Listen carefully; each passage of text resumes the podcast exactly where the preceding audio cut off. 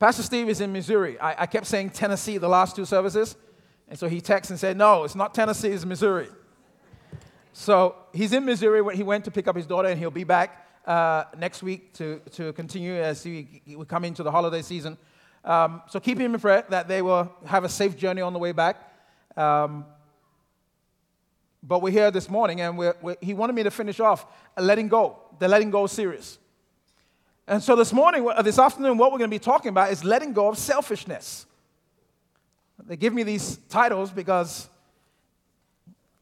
I'm the sweet one.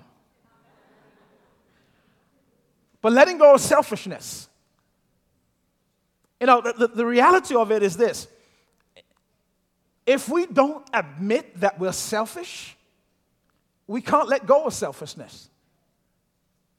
All of us, every single one of us, from all the way up, all the way down, in the middle, to the back, everywhere, all of us struggle with selfishness because we want things our way. We want things our way. We want to do it when we want to do it. We want to whatever we want to do. We want to say, I want to be comfortable. I don't want anybody telling me what to do. And selfishness is one of those things that if you don't deal with it, it will destroy you. Selfishness destroys relationships. It destroys friendship. A lot of us are having a hard time in our friendships because some friends can't be trusted.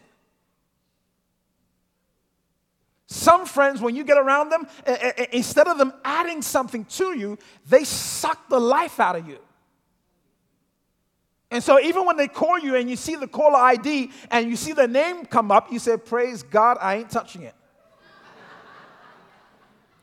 I can't hear one more complaint. I can't hear one more murmur.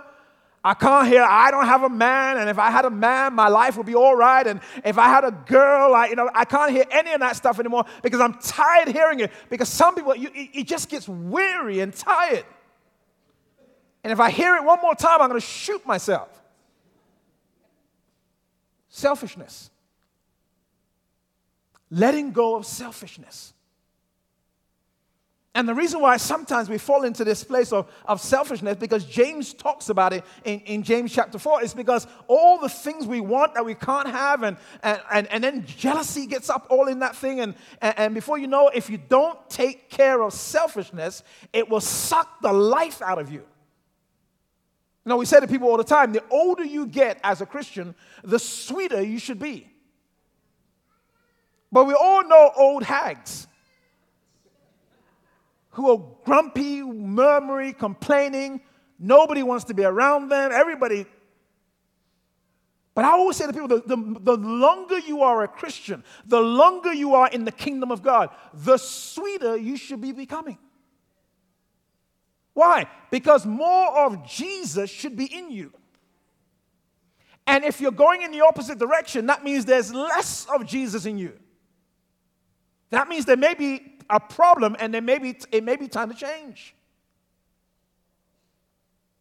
And the great thing about this sermon this morning is this: it's not about the person sitting next to you, it's about you. So all you need to do this afternoon as we have a little talk is focus on you. 1 Thessalonians 4:11 says, as much as is in your power, mind your own business.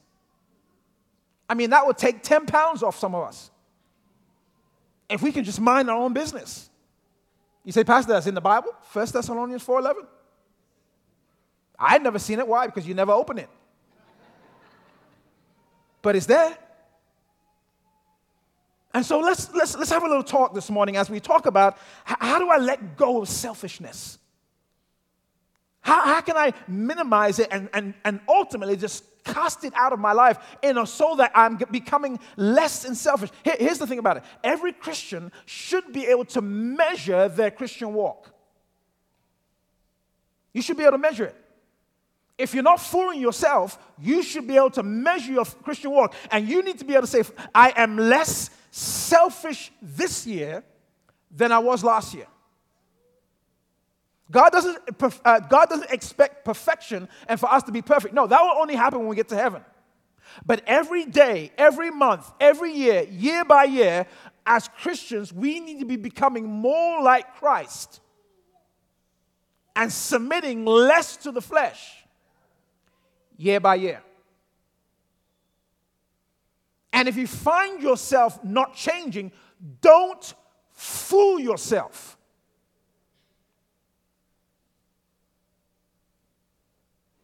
Do something about it. And one of the things you can do about it is making sure that Sunday morning is non-negotiable to you. Why? Because this is where you get stirred up. This is where you get challenged. This is where we slap you between your eyes and say, wake up. You're going in the wrong direction. Because the hardest thing about being a Christian is that everybody else is going down in one direction, and you and I and other Christians are supposed to be going in the opposite direction. But it's a lot easier to float down the river than to swim against the current. And let me tell you something. The current is becoming more and more vicious. And so if you're going to be a Christian in New York City, you're going to have some backbone. You're going to have some courage.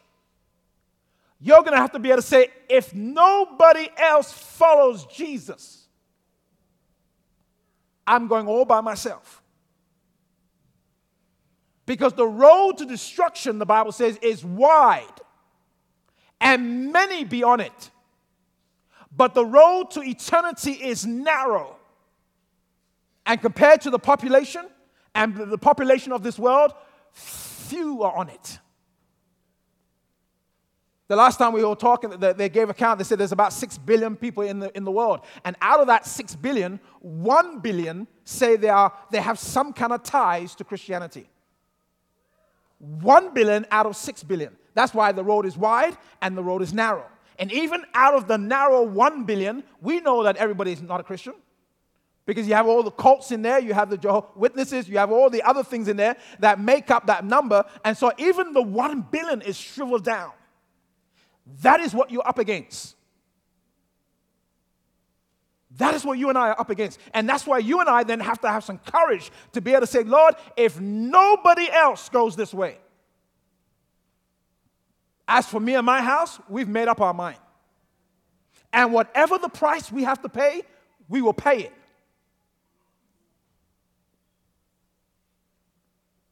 So how do we talk about getting rid of selfishness? Turn your Bibles to James chapter 4. And the great thing about it is now that we have Wi-Fi, every Christian should have the Bible in their phone. Every Christian should have their Bible in their phone. Every Christian should have their Bible in the phone. Every real Christian. Because I remember when I was growing up, when I didn't want to carry my Bible, I would deliberately leave it home. And when they said, turn the crack, my mother would say, where's your Bible? I said, Ma, I left it. You left it home? Pam! Silly boy. I'm going to slap that word into your mind. But now God knew that we do those things, so he gave us technology. You can carry your Bible everywhere because nobody leaves their phone behind. Just shake your head yes. You know it. You have a panic attack when you leave the phone behind. You will be on the LIE and turn around and go home to get your phone. Just in case you miss a call. Deviate. Do you remember the times that we had to wait to come home to listen to an answer machine? Whatever happened there? Now we get nervous breakdowns when we forget our phones. Guys, listen to me carefully. You don't always have to be connected. Oh, that was so weak and pitiful. James chapter 4, and if you have it in your Bible, I'm going to read this one because it came out of when I was looking at the New Living Translation. Some words just jumped out to me that really just grabbed me by the throat. And I thought, excellent. This is exactly what we want to talk about. James chapter 4, starting from verse 1. Notice what it says there. What causes quarrels and fights among you? Do they come from evil desires at war within you? You want what you don't have, so you scheme and you kill to get it. You are jealous of what others have. Lift your head up 1 minute. Look at me. You are jealous of what others have. It's amazing how much jealousy in the body of Christ. You say, well, Pastor, we're in church. Christians don't get jealous. Hallelujah. It's amazing because the society pits the have against the have-nots, and they make it look like anybody that has a nice car, anybody that has a nice house, anybody that has a little bit of money, they must have stolen it because they couldn't really work hard. And this jealousy gets up on the inside of you. And you go to work and people are jealous. They don't want to give you a promotion, and people are manipulating it. And then that thing gets in your spirit. And then you come to church and you bring that same attitude into the church. And listen to me carefully. There doesn't need to be any jealousy among Christians. Because the only person that can stop the plan of God for your life is you. Nobody can stop the plan of God for you. But he says that you are jealous of what others have, but you can't get it. So you fight and you wage war to take it away from them. Yet you don't have what you want because you don't ask God for it. And even when you ask, you don't get it because your motives are all wrong. Your motives are wrong. So Sister Mary comes to church and she's got a new BMW and she's popping it when she's coming to church. And you see her coming down the aisle and who does she think she is? Just showing off her. Now, do you know how much she had to work from her? Do you know where she had to sacrifice and wait while you were doing your thing?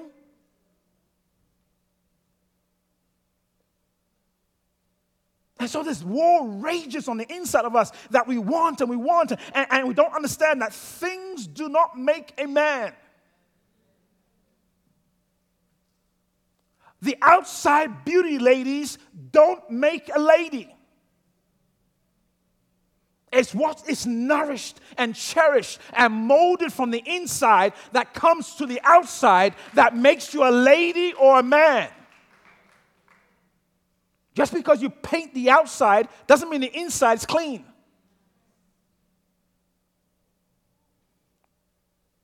And that's what Jesus always is talking to us. He's always saying, don't forget about the outside. Don't spend more time on the outside and less time on the inside, because your inside will affect your outside. And so we come with all this entanglement in our hearts, but we come on Sunday morning and we're looking pretty, we're looking handsome, we've done our hair, our nails, our makeup, our muscles, and... We've done all this. Some of us, it takes hours to put us together for a 45-minute sermon.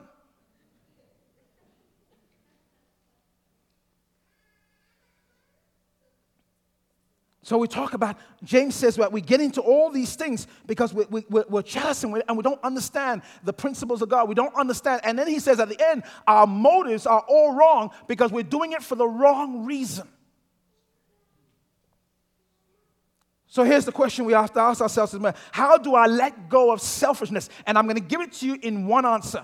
One sentence, one answer. That's where we're going to focus in on this afternoon. One sentence, one answer. If you and I are going to get rid of selfishness or reduce selfishness on the inside of us, we must be willing to live a crucified life with thanksgiving. How do I live? How do I crucify selfishness? By living a crucified life with thanksgiving. Listen to me carefully. That's why not everybody signs up to be a Christian. Because nobody else has to live a crucified life. God is only calling you and I to walk this kind of life? How do I crush selfishness in my life? By living a crucified life with thanksgiving. The thanksgiving part is the attitude that is connected to a crucified life. Because you can live a life with the wrong attitude, and in the kingdom of God, it means nothing. It means absolutely nothing. Because God is not so much doesn't care so much about what you do, it's how you do it. He's always checking our motives. He's always trying to he's always trying to show us, why do we do the things we do? So I'm always examining my heart and say, God, why do I come to church? Well, you would say, well, because you're a pastor. That's true. But why do I why am I a pastor? What's the attitude of my heart? Why do you come to church this morning? Is it because we come to rub shoulders with people that we haven't seen for a while, or we're making friends, or whatever it is? If we come for the wrong motives, it's just a matter of time before you'll walk away. So how do we handle selfishness? By living a crucified life with thanksgiving. Let's break that down. I want to break that down, that whole statement. By living a crucified life with thanksgiving. This life that God calls us to live and walk is an everyday walk. It's not an event that you work yourself up to. No, it's an event that says, every day I live to make decisions that will glorify God. If I'm going to live a crucified life, as I walk about my business, as I go to work, as I go to the grocery store, as I go to the doctor, as I go to visit friends, as I go to visit family, every decision I make is a God-honoring decision. And for a Christian, living a crucified life is basically saying, Father, how should I react to this situation in my life? I think Paul the Apostle was the one that said it well. Go in your Bibles to Philippians chapter 2. Philippians chapter 2. And if you're on your phone, go to the Amplified Bible. I love the Amplified Bible. And I always quote it because the Amplified Bible has a way of explaining things that even if you act like you don't know, or you act crazy, or you act stupid, and you act like, oh, Father, what does that mean? The Amplified Bible expounds on it. So even a child would understand. Philippians chapter 4. Did I say 2? You're wide awake. I got you. Philippians chapter 2. And if you have the ability to go to the Amplified, go to the Amplified. And we're going to start at verse 3. Verse 3. We're talking about how do we live a crucified life with thanksgiving. Philippians chapter 2, verse 3 says, do nothing from a fractional motive. Fractional. Lift your head up 1 minute. Fractional. That means you everything you do, there's a string attached to it. Fractional. You treat people a certain way based on what they can do for you. So I want to hang out with this group of people. Why? Because they're the in crowd. They can give me prestige. They can give me recognition. And when I'm hanging out with them, they take me to another level. I hang out with this group of people because I like rich people, because rich people always give you gifts. I want to hang out with the pastors because when you hang around pastors, it makes you look like you're spiritual. No. I hang out with this group of people. Oh, I like beautiful people, so I only hang out with beautiful people because ugly people make me look bad. There's always a string connected to what you do. Fractional motives. Fractional motives. Are you selfish? Do you have fractional motives? Do you play people? Do you manipulate people? Do you use people? That's why when you're in friendships, these kind of things come up to the surface. Because if you're a user and a manipulator, that's why too many people don't want to be around you. You say, Pastor, I don't have any friends. I wonder why. Well, I don't know, Pastor, they're all wrong. Look, listen to me carefully. 75 people cannot all be wrong. And there's only one common denominator, and it's you. But because no one will tell you the truth, I will tell you the truth. You are the problem.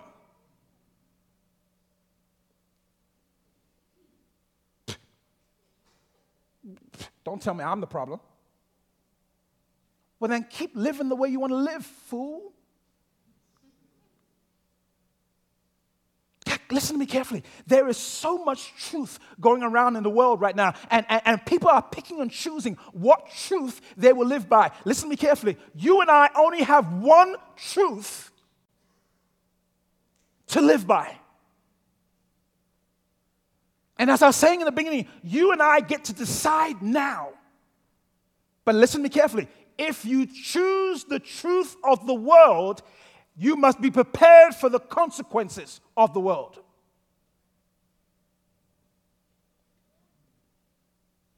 Because there's so many Christians just fooling themselves to think, well, I can do whatever I want. I can come on Sunday morning and I can raise my hand and worship God, and nothing really matters because ultimately nobody sees me. Listen to me carefully. The only person that sees you is the only one that matters. It's God. So if we're going to get a hold of selfishness, you have to be able to be real with yourself and be able to say, in this area, there is a problem. But if I'm going to live a crucified life, I've got to choose to do it God's way. Philippians chapter 2. Notice in verse 3. Do nothing from fractional motives through contentiousness, strife, selfishness, or for unworthy end, or prompted by conceit and empty arrogance. Instead, in the true spirit of humility, lowliness of mind, let each regard the others as better than and superior to himself, thinking more highly of one another than you do of yourself. If you and I are going to live a crucified life, we are going to have to put the good of others before you. You say, Pastor, that's hard. I know.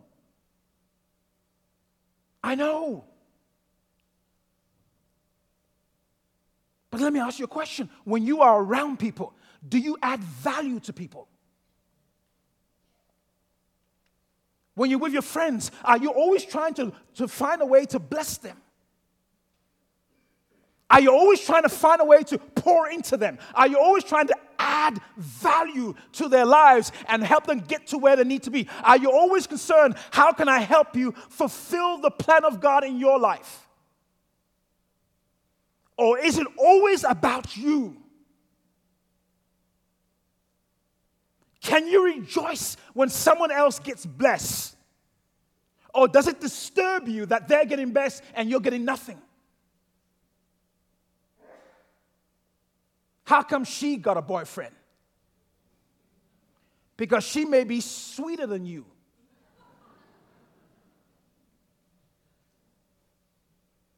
How come I don't get that promotion?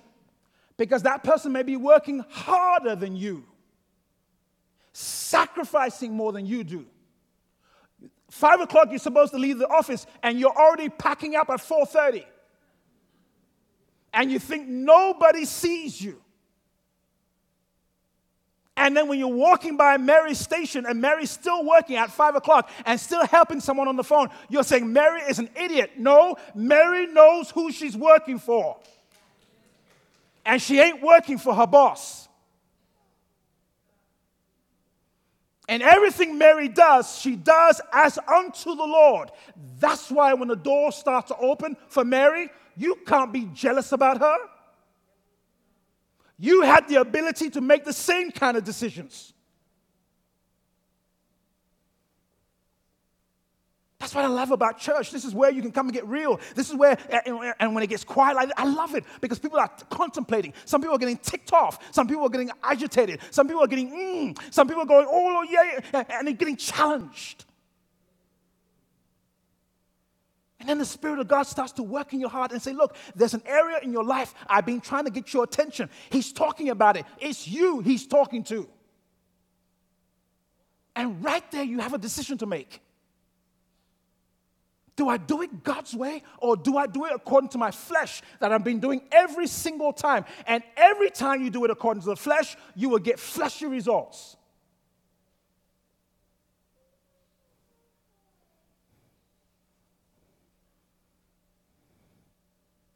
I think one of my favorite scriptures, and it's probably is my life scripture, is Galatians 2:20. And when it comes to this crucified life, when God was training me in my early years, in my 18, 19, 20, when he was training me about what it is to become a minister, he brought this scripture to me, and we all know it. He got this scripture, and he started to rip it up for me and started to split it up and started to say, Henry, this is what you have to do. This is what will help you not be a people pleaser.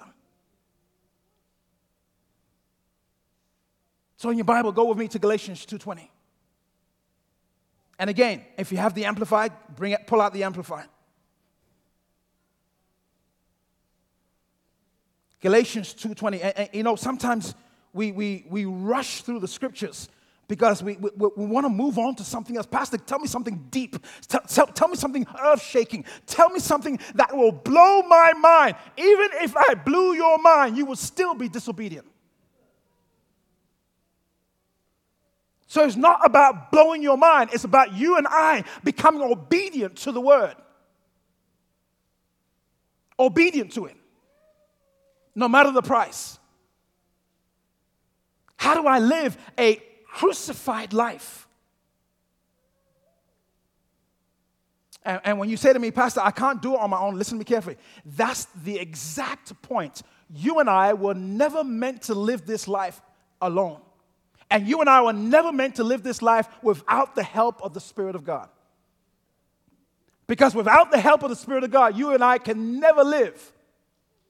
We can never have a desire to live a crucified life. Galatians 2:20.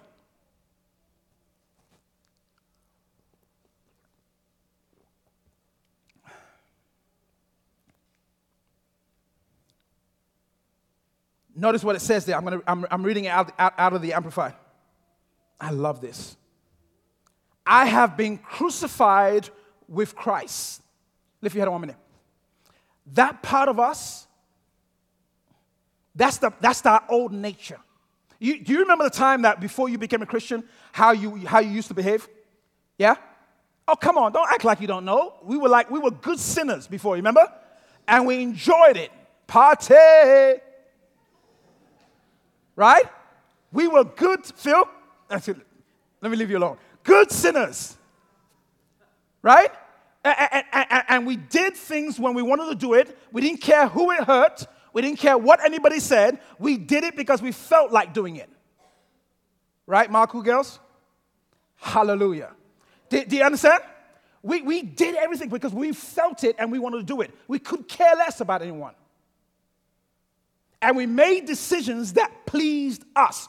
We were number one in our lives. It was me, mine, and it. Something like that.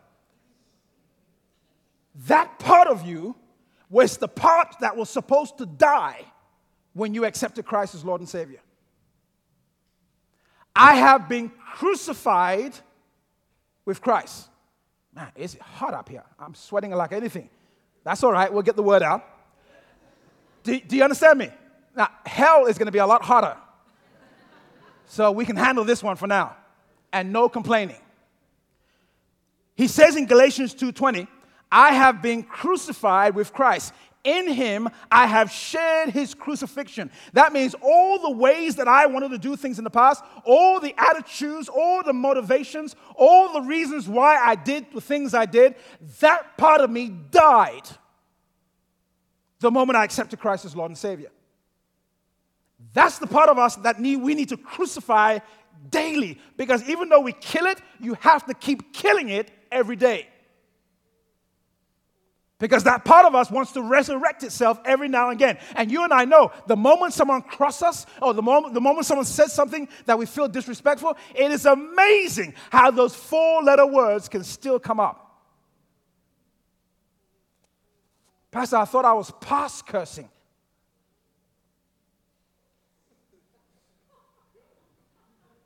Pastor, I thought I no longer use those words.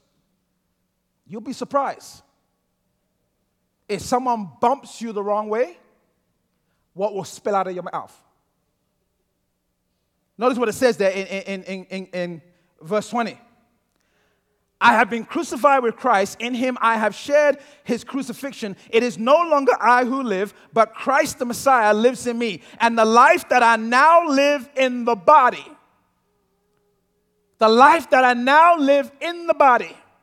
I live by faith. Listen to me carefully. When people say, Pastor, I don't feel like it, you were never supposed to operate in your feelings. The Bible says the life that I now live, I live by faith. What is faith? Look what it says in the Amplified Bible. I live by faith by adherence to, reliance on, and complete trust in. What is the faith that he wants you to walk in? Adherence to what? The Word. Reliance on who? Jesus. And our full, complete trust in what? The Word of God. That's how we were supposed to live as Christians. And notice what it says there.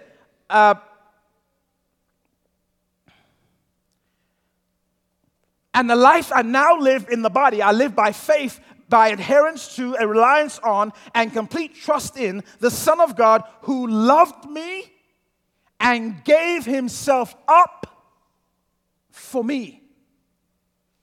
Why do you do the things we do?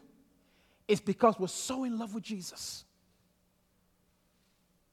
What's your motivation for you and I to do everything that we do in life? It's because he died for us while we were yet sinners. The reason why I will do anything in this world now is because I'm so in love with him and he becomes my motivation. Here's the thing you will always find out. The moment that you do something with the wrong motives, God will always show you. Some of you prepared Thanksgiving dinner, and some of your relatives came over and they started complaining from the time they walked in until the time they walked out. And you sometimes wish, I wish they hadn't come. But you know, family, you just have to put up with them sometimes. But the reason is if someone didn't tell you thank you when you did something, that's when you can find out what kind of motive you have. Do you always have to get pat on the back? Does someone always have to say thank you to you? Or could you do something out of the kindness of your heart and because you're so in love with Jesus? That's how you can start to find out if selfishness is rooted in you. Is it rooted in you?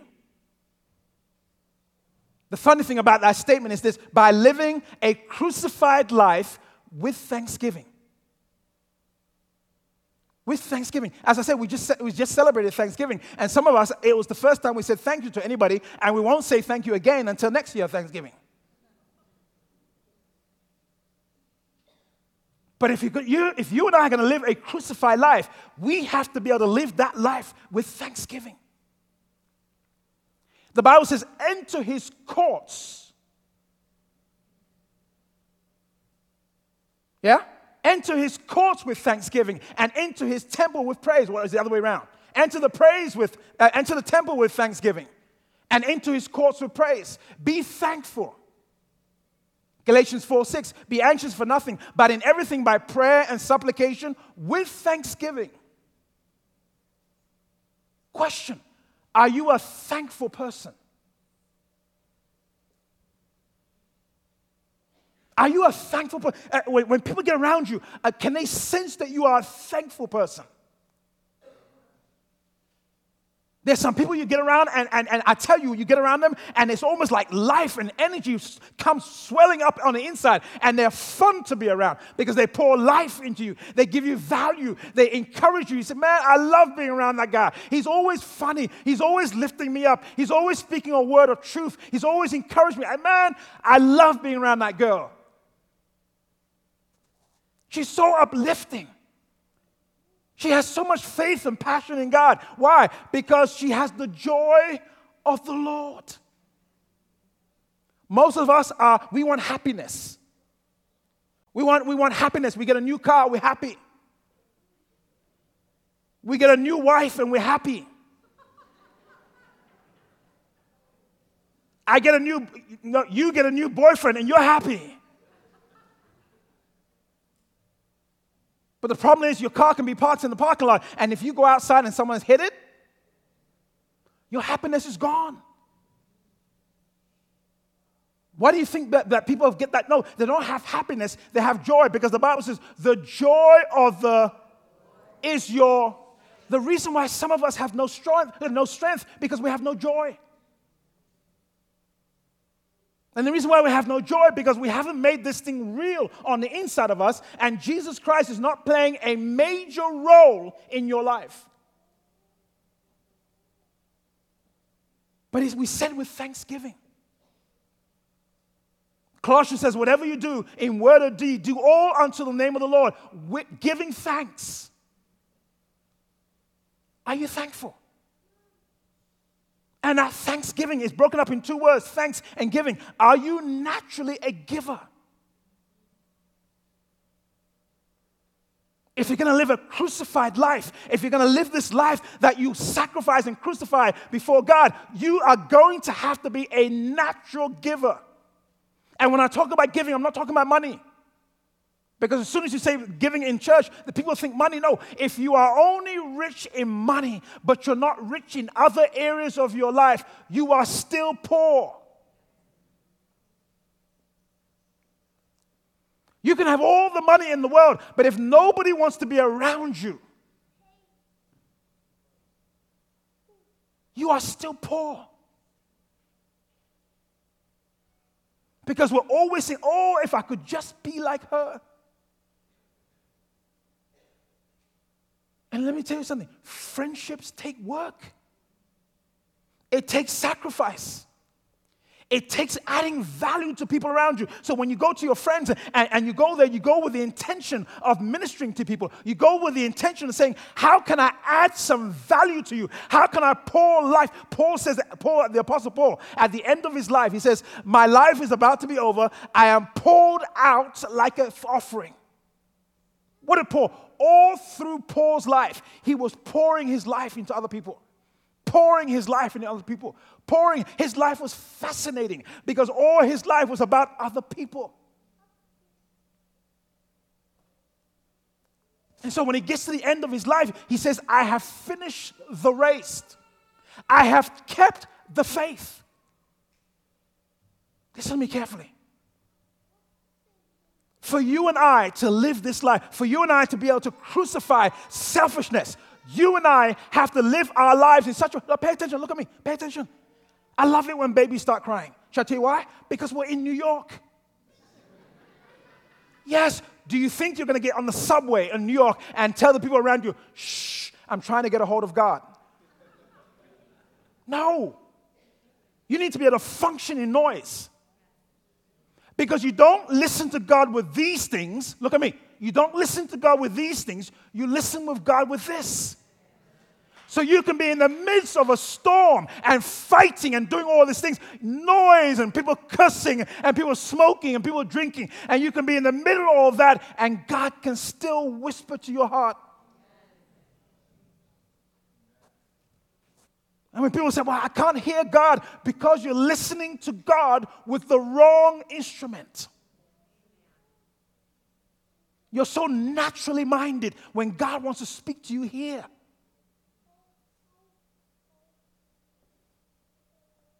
And people want everything so smooth. That's not going to happen. Look all through the Bible. All through the Bible. The Christians were going through hell. But Paul always expected them to behave like Christians. The Spirit of God always expected the Christians in the Bible times, no matter how much hell they were going through, he always expected them to behave like Christians. You and I have no excuse. I don't care what you're going through. I don't care what valley you're going through. You are to be a Christian every season. But the season of that, but the Christians that can give us. Let me take you to the last scripture. I wasn't going to do this, but there's a scripture that I was taught when I at a very early age. It's in. Hold on, I'll get it to you in a minute. That's the other thing about technology.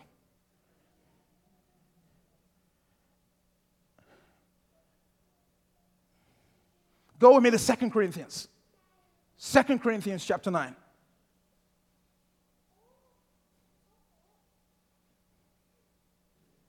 And we're just going to read it from a normal translation. 2 Corinthians chapter 9. We're going to begin in a minute at verse 6. I know in this scripture it's talking about resources and giving of money and giving of things. But I want to expand your thinking this morning. I don't want you to be just one-dimensional in your thinking that, oh, this scripture is always talking about. No, listen to me carefully. You and I should be walking givers. Walking givers. Our whole life should be about pouring into other people. But you have to know the secret. You have to know the reason and the motivation behind all your giving. Notice what it says in verse 6. 2 Corinthians chapter 9, verse 6. But this I say, he who sows sparingly will also reap sparingly. Hold on one minute, I just jumped something. There you go. He who sows sparingly will also reap sparingly, and he who sows bountifully will also reap bountifully. Listen to me carefully. We're talking about a giver in every area of your life. So when you're in among your friends, what do you bring to the table? What do you bring to the table? Do you bring enough joy to the table? Do you bring peace to the table? Do you bring a strong commitment that says, I will hold your secret to my grave? The reason why people are scared to talk to people nowadays is because they can't trust anybody. Girl, you know what Susan said? And if you don't want to make it sound like a gossip, let's pray for Susie. That's how we gossip in church. We don't just say, hey, you know what, Susie? No. We Christians, we polish it up. Let's pray for Susie. And you know what's the normal response? What's wrong with Susie? You know, Susie, she has boys' trouble. And she's doing this, she's doing that. And why? We can't find anybody to trust.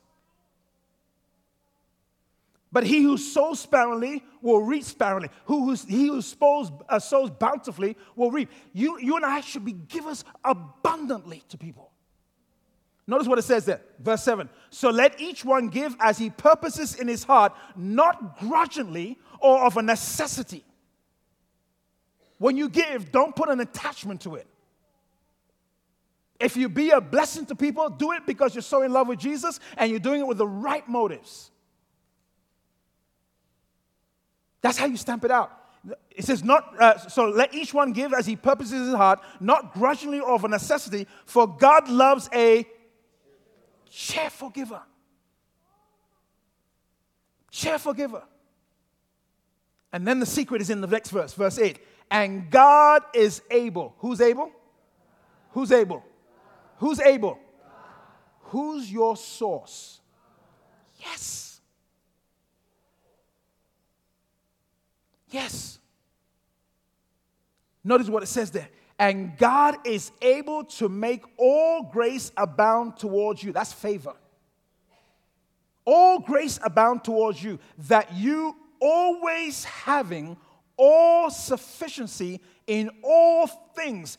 That's a prosperous Christian. A prosperous Christian is not just rich in one area, he's rich in all areas of his life. That's the kind of Christian that should come into your life. That's the kind of Christian you and I should be, so that when we move into people's lives, we're adding value to them. And we're pouring out our lives. You say, how do I smash selfishness? By living a consecrated life with thanksgiving. I'm going to have the worship team come or make their way back up on the stage here. But you say, Pastor, that's hard. Yeah, it is hard. It's hard to live a consecrated life. It's hard to live a crucified life, because if your motivation is not Jesus, you can't do it. Because while everybody's going in the other direction, people will be misusing you, manipulating you, using you, doing all kinds of things. And when you start to walk this life, people will think you're a fool. But when the blessings of the Lord start coming in your direction, people will step back and say, wow, what's happening in their life is because they decided to live a consecrated life. And over a period of time, you know,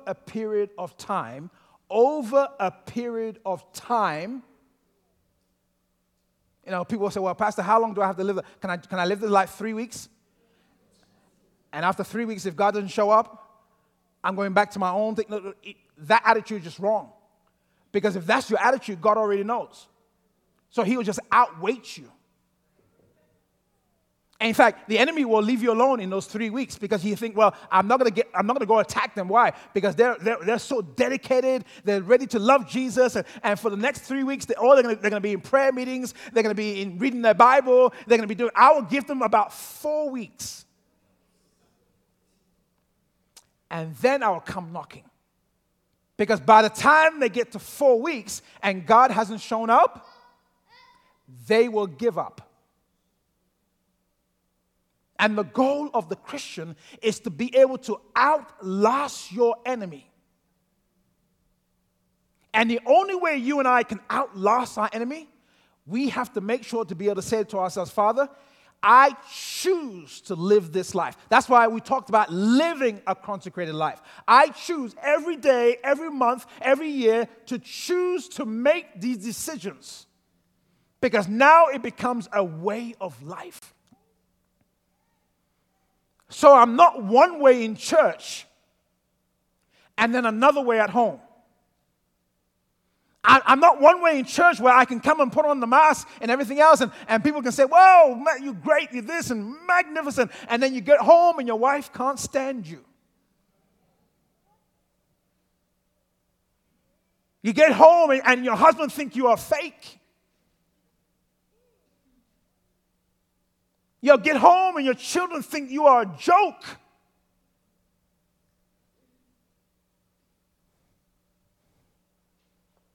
You get around your friends and they've known you a little bit. That's why people don't stay with people long, because the longer you are with people, the more they get to know you. And so when people say, well, I don't have friends, you know why? Because they never stay long enough so people can see the real you. My thing to you this afternoon is this: will the real you stand up? Not now, but stand up. Do you understand me? Because at the end of the day, as I said in the very beginning, you get to choose. But listen to me carefully. If you choose not to do it God's way, that's fine. That's fine. Don't do it God's way.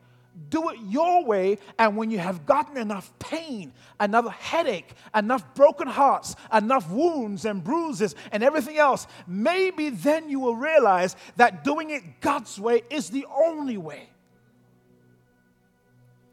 That's the blessing thing about Christianity, is that you can't make anyone be a Christian. That's why when I quoted 1 Thessalonians 4:11, mind your own business, some of you need to step back. Some of you got adult kids, and your adult kids are still fighting because they're trying to figure out, do I want to walk in the way my parents taught me, or do I want to do my own thing? And all of us remember when we were 20 years old.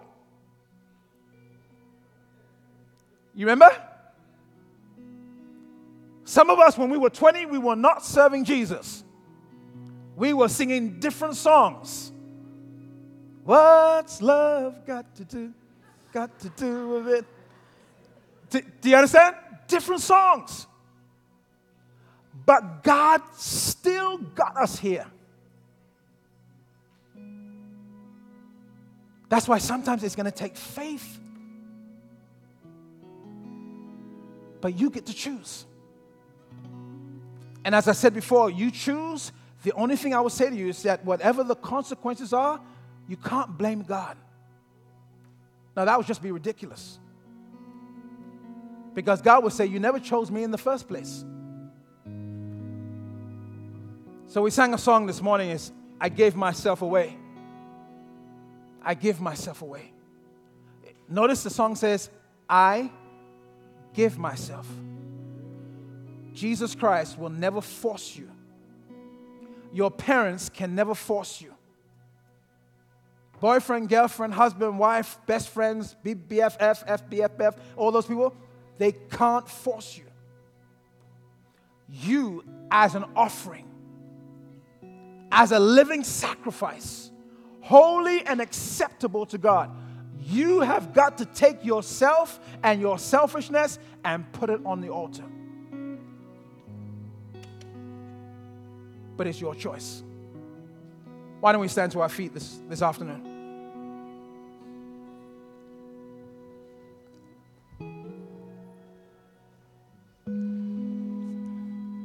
This is one of those messages that you got to be able to digest it a little bit. This is one of those things that you pay attention to yourself and you say, God, here I am. In a minute, we're going to start to sing that song. And what I want to do is this. If that's you, if you know there's areas in your life that you've been struggling with selfishness and jealousy and all that stuff, there's nothing wrong with that. The only thing that gets wrong is when you don't want to do anything about it. The only thing that's wrong is when we call you forward, and all of us have to come forward. But when you call us forward, somehow you think the people that come forward are the wretched ones, and the ones that's still in their seat are the holy ones. No, every single one of us are wretched. Every single one of us have a piece of selfishness on the inside of us.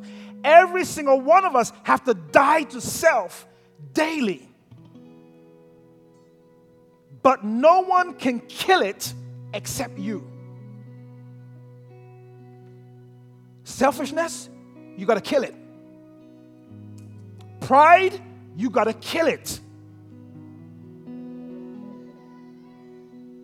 And so what we'll do right now is that we're going to come up forward as they start to worship. And I want you to stand. Don't kneel. Don't fall on the ground because we don't want to step on you. Do you understand? Just stand up like normal people because Christians are normal. Hallelujah. But let's come up here and let's just say, Lord, I'm going to give my life to you. And not because I have to, because I want to. And as they start to sing, you make your way forward. And let's stand. And then we'll pray. We'll dedicate ourselves to the Lord. And then we'll say a blessing and go home. We don't have to stay here long. We don't have to yell, scream, and do it. We don't have to do anything. Here's the thing. If the Spirit of God doesn't change you, I can't change you. And I don't even want to waste the time to. But if the Spirit of God changes you, you will remain changed forever. So let's sing this song and you make your way forward. And then we'll close up in prayer.